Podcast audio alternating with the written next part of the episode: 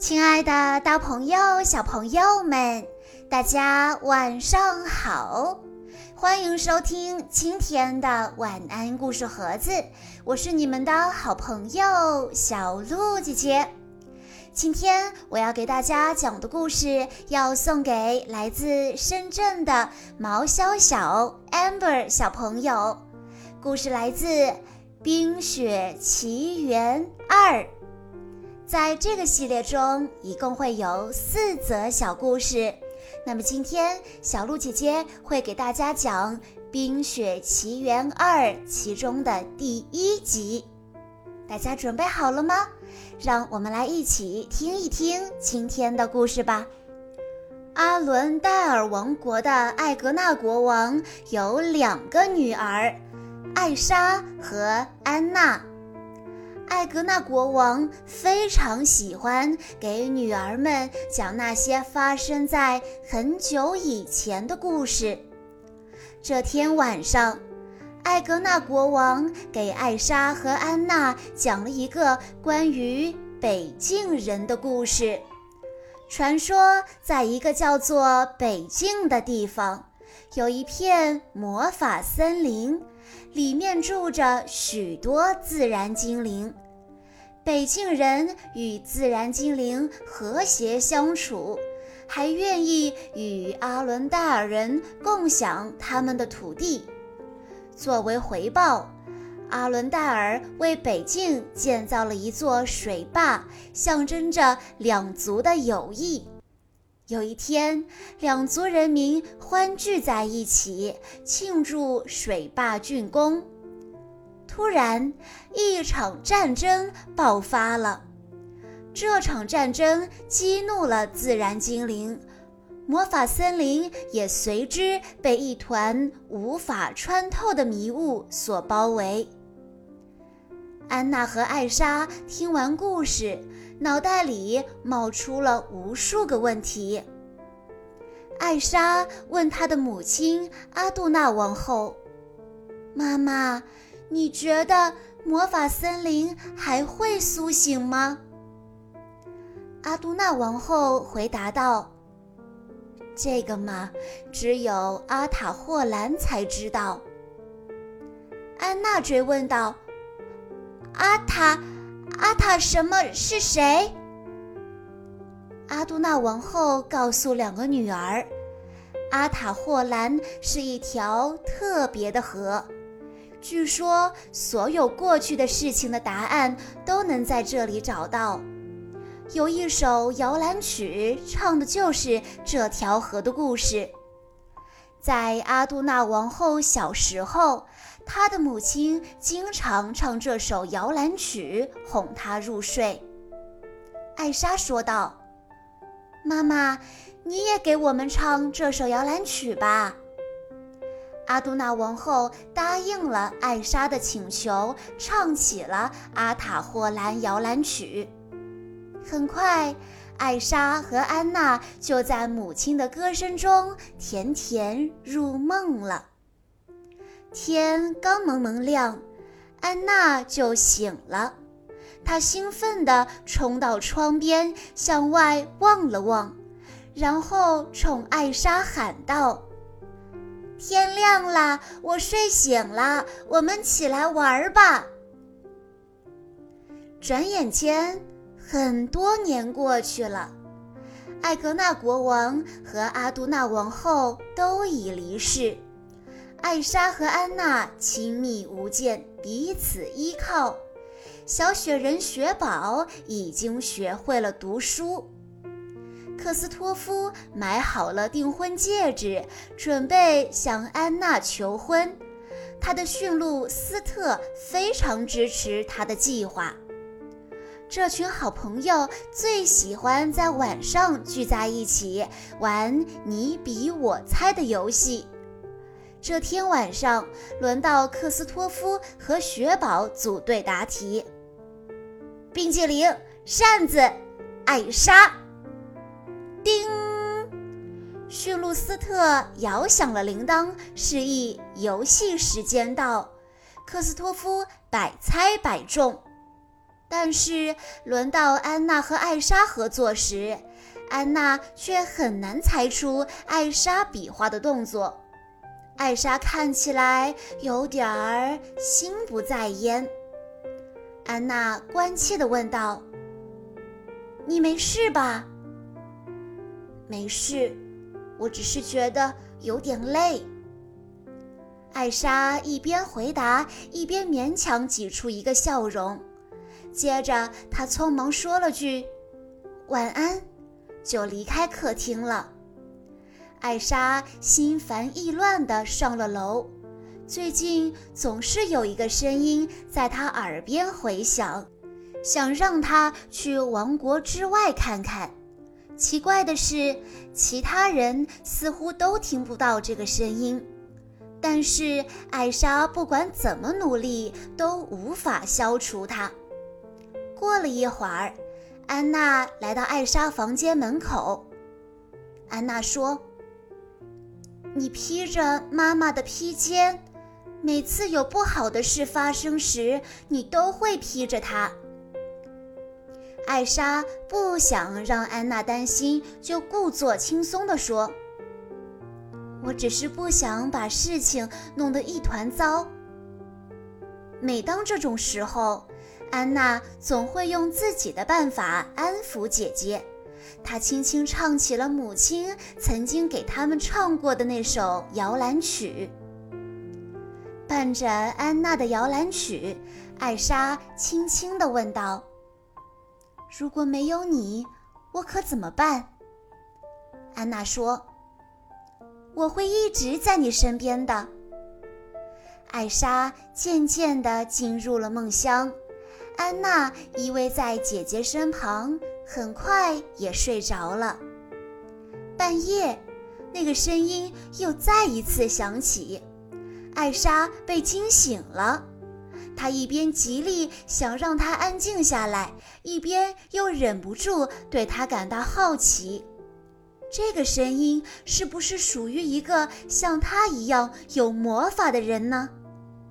艾莎循着声音向峡湾走去。用歌声回应着他。突然，一个想法在他脑中冒了出来。他尝试着施展魔法，将雪花抛到空中。一幅幅他从未见过的画面在他的指尖绽放：森林、驯鹿、一个小男孩、一个小女孩。艾莎着了迷似的沉浸在自己创造的画面里。他开始全力施展魔法，突然，一个巨大的魔力波横扫峡湾，空气中的水分凝结成了一个个小小的冰晶，漂浮在空中。空气、火、水、土，艾莎认出了冰晶上的四个象征符号。他对眼前自己创造出来的奇异景象充满了敬畏。与此同时，安娜也被魔力惊醒了。她冲到阳台上寻找艾莎，却发现空中满是金光闪闪的冰晶。安娜惊讶地看着眼前的景象，突然，她发现了艾莎，她正站在峡湾边的一座冰山上。艾莎也看到了安娜。正当他们四目相对时，北方的天空猛然升起一道炫目的光，空中的冰晶纷纷掉到了地上。回过神来的艾莎急忙向山下的村子跑去，冰晶纷纷掉落，阿伦戴尔王国随之发生了巨变。水停止了流动，火纷纷熄灭，狂风呼啸，村民们被吹出了家门，地面像海浪一样上下起伏，最后大家都安全地逃到了附近的悬崖上。艾莎把神秘声音的事情告诉了安娜和克斯托夫，克斯托夫好奇地问。你听到了很多神秘的声音，艾莎解释道：“没有很多，只有一个。”安娜不解地问：“那他说了什么呢？”艾莎继续解释说：“那个声音什么也没有说，只是向他展示了神秘魔法森林的景象。”安娜问道：“他是想逼我们离开自己的王国吗？”艾莎说：“不，他是想保护我们不受伤害。”什么伤害？艾莎说：“我也不知道。”这时，地面再次发出了巨响，但这一次是山林地精变成大石头滚下来发出的声音。地精佩比爷爷径直走到艾莎跟前，艾莎和佩比爷爷都感受到了自然精灵的怒气。佩比爷爷说。自然精灵愤怒的根源在于人类过去所犯的错误。关于过去，我们现在所知道的并不一定就是真相。既然未来无法预测，那我们就只能去做一件对的事：穿越魔法森林，找到真相。艾莎知道，要穿越魔法森林，必须先找到那个神秘声音。艾莎对安娜说：“这一次，我一点都不害怕。”佩比爷爷走近安娜，告诉他自己会照顾好村民们，并嘱咐安娜照看好艾莎。安娜承诺道：“嗯，我一定不会让艾莎出事的。”黎明时分，安娜、克斯托夫、雪宝、斯特和艾莎一起出发了。他们坐在驯鹿斯特拉着的雪橇上，一路向北，离开了阿伦戴尔王国。他们经过了很多熟悉的地方，继续向未知的远方前行。会认字的雪宝看了很多书。脑子里装满了各种稀奇古怪的知识，他觉得这趟旅行是跟大家分享知识的好机会。你们知道吗？水是有记忆的。还有哦，男人被闪电击中的概率是女人的六倍。克斯托夫，你可要小心了。雪宝滔滔不绝地说着。夜幕降临。艾莎让克斯托夫停下雪橇。艾莎说：“我听到了那个声音。”他们爬上了一个小斜坡，发现前方环绕着闪闪发光的迷雾，像一堵墙一样矗立着。艾莎知道他们到魔法森林了，她飞奔了过去，其他人也紧跟了上去，但是。艾莎在迷雾前停了下来，她一言不发地盯着这堵灰色的雾墙，好像在等待着什么事情的发生。克斯托夫和雪宝可没那么有耐心，他们迫不及待地走进迷雾。克斯托夫抬起手碰了碰雾墙，但手马上被弹了回来，其他伙伴都看呆了。雪宝也向雾墙跑了过去，结果却像撞到了气球一样被弹了回来。他觉得很好玩，就一边咯咯笑着，一边不断往雾墙上撞。艾莎紧紧握住了安娜的手，妹妹总是能给她勇气和力量。慢慢的，雾墙在他们眼前裂开了。安娜说。答应我，我们要一起行动。艾莎说：“嗯，我答应你。”雾气消散，露出四根巨型石柱。当他们走过石柱时，身后的雾墙又重新合上，把大家都关在了魔法森林里。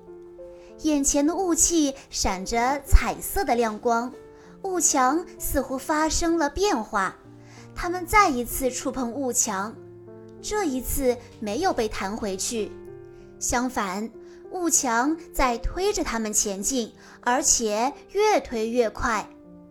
突然，他们被推出了重重迷雾，来到了一块空地上。克斯托夫问道：“这是怎么回事？”雪宝又摸了摸来时的雾墙，发现它又恢复了弹性。克斯托夫说：“好吧，看来他就是不想放我们出去。”艾莎环顾四周，感叹道：“魔法森林真是太美了。”此时的森林正沐浴在柔和的阳光中，大家仿佛走在梦境中一般。四周金黄的树叶闪动着微光，树枝在天空下舒展着，大家不禁放慢了脚步，陶醉在眼前的美景中。小朋友们。以上就是《冰雪奇缘二》的第一集的全部故事内容了，感谢大家的收听。在以后的故事中，小鹿姐姐会继续为大家讲第二集、第三集、第四集。在关注公众账号“晚安故事盒子”之后，回复“冰雪奇缘”这四个字，就可以收听这个系列里的其他故事了。在公众号“晚安故事盒子”回复“小鹿姐姐”这四个字，就可以获取小鹿姐姐的联系方式了。在今天故事的最后，毛小小小朋友的爸爸妈妈想对他说：“Amber，下个月就满四岁了。”唱歌、跳舞、学英语、读古诗都很优秀，发挥记忆力的天赋优势。爸爸妈妈希望你学习的时候能更专注一些，面对挑战胆子更大一些，勇敢去尝试新鲜事物，做最好的自己。小鹿姐姐在这里也要提前祝毛小小、Amber 小朋友生日快乐。好啦，亲爱的大朋友、小朋友们，我们下一期再见喽！